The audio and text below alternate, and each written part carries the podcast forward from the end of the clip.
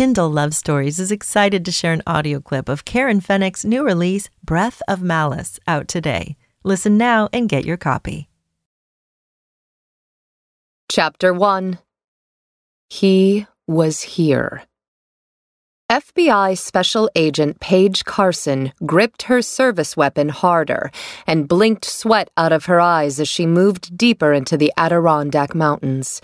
Thick, wild bushes that she was unable to hold back while clutching her weapon snagged the protective gear she wore over her clothing and scraped the exposed skin on her face.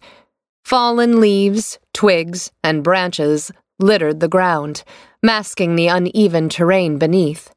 She took small steps to keep from tripping and landing on her face, but despite that care, her foot sank beneath a patch of decayed earth. Shit. She stumbled, righted herself. She held her breath, released it in a rush, then took another quick glance at the G P S locator strapped to her wrist. Not far now. Every muscle tensed. She moved on. Her squad leader had told her to wait. To hell with that. She'd left her squad members behind to follow her at their ridiculously slow pace and moved ahead on her own. Waiting for the Bureau to dot its I's and cross its T's before going in would have been a mistake. She was tired of sitting through meetings, of sitting on the sidelines. There was no time to waste.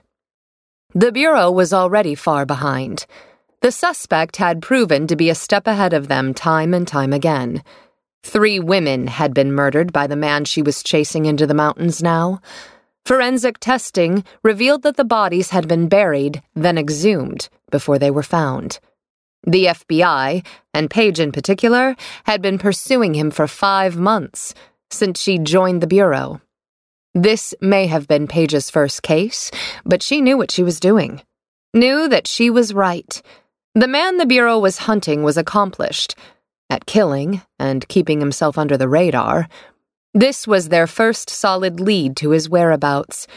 If they missed him this time, they may never get another chance. That wasn't the only reason Paige was determined to apprehend him now. She squared her shoulders. She wanted to be the one to bring him in.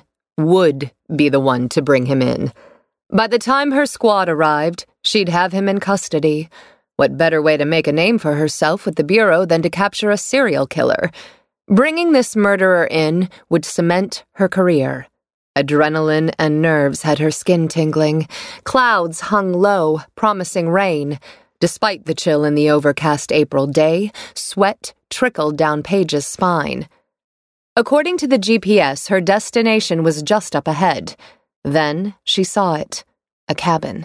Well-maintained, with a supply of wood stockpiled neatly to one side. Not a chip in the dusky blue paint on the covered wraparound porch. Paige took cover behind a tree, taking in the sight. Smoke curled from the chimney. She could smell meat roasting and something else. Something sweet. Chocolate. Someone was melting chocolate. Postcard pretty, buds of wildflowers dotted patches of the land around the cabin. All was quiet, as if even nature was reluctant to disturb such perfection. The sights and smells gave her pause. Was she at the wrong place? Could the lead be wrong? It certainly looked like the intel was off, like this cabin belonged to a nice family. Paige blew out a breath filled with anger and disappointment. She relaxed her stance, lowering her gun hand. Something stirred the air behind her. The slight breeze felt like a breath on her exposed neck. The fine hairs there prickled. The breeze carried the strong and cloying odor of a floral cologne. Blood pulsing, Paige sucked in a breath, raised her gun, and was about to swing around to face the person behind her, but too late. The barrel of a gun pressed against her temple. The click of the gun being cocked sounded as loud as a bomb. The gun slid from her temple and along her forehead, raising goose flesh everywhere it touched. When it was centered between her eyes, the man who held the weapon moved out from behind her and faced her. He wasn't much taller than her own five foot five frame, maybe an inch or two more. with a paunch visible beneath the jacket he wore open over a white button-down shirt. His hair, a white blonde, blended with his pasty complexion. Paige's heart rate skyrocketed. Her mouth went dry. She needed to say something, to do something to gain control of the situation, but all she could do was stare at the man holding the gun to her head, his stubby, pale fingers wrapped around the butt with a grip that was rock steady. His eyes, a clear Arctic blue, focused on her so intently he had yet to blink. And he was smiling.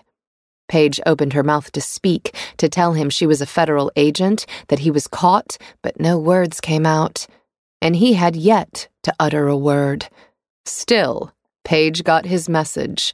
She was going to die. He was going to kill her, then likely bury her as he had the other women. Were there others besides the three women they knew about? If so, the only consolation in her death would be the possibility that by locating her body via the tracking chip she wore, federal agents might find other victims.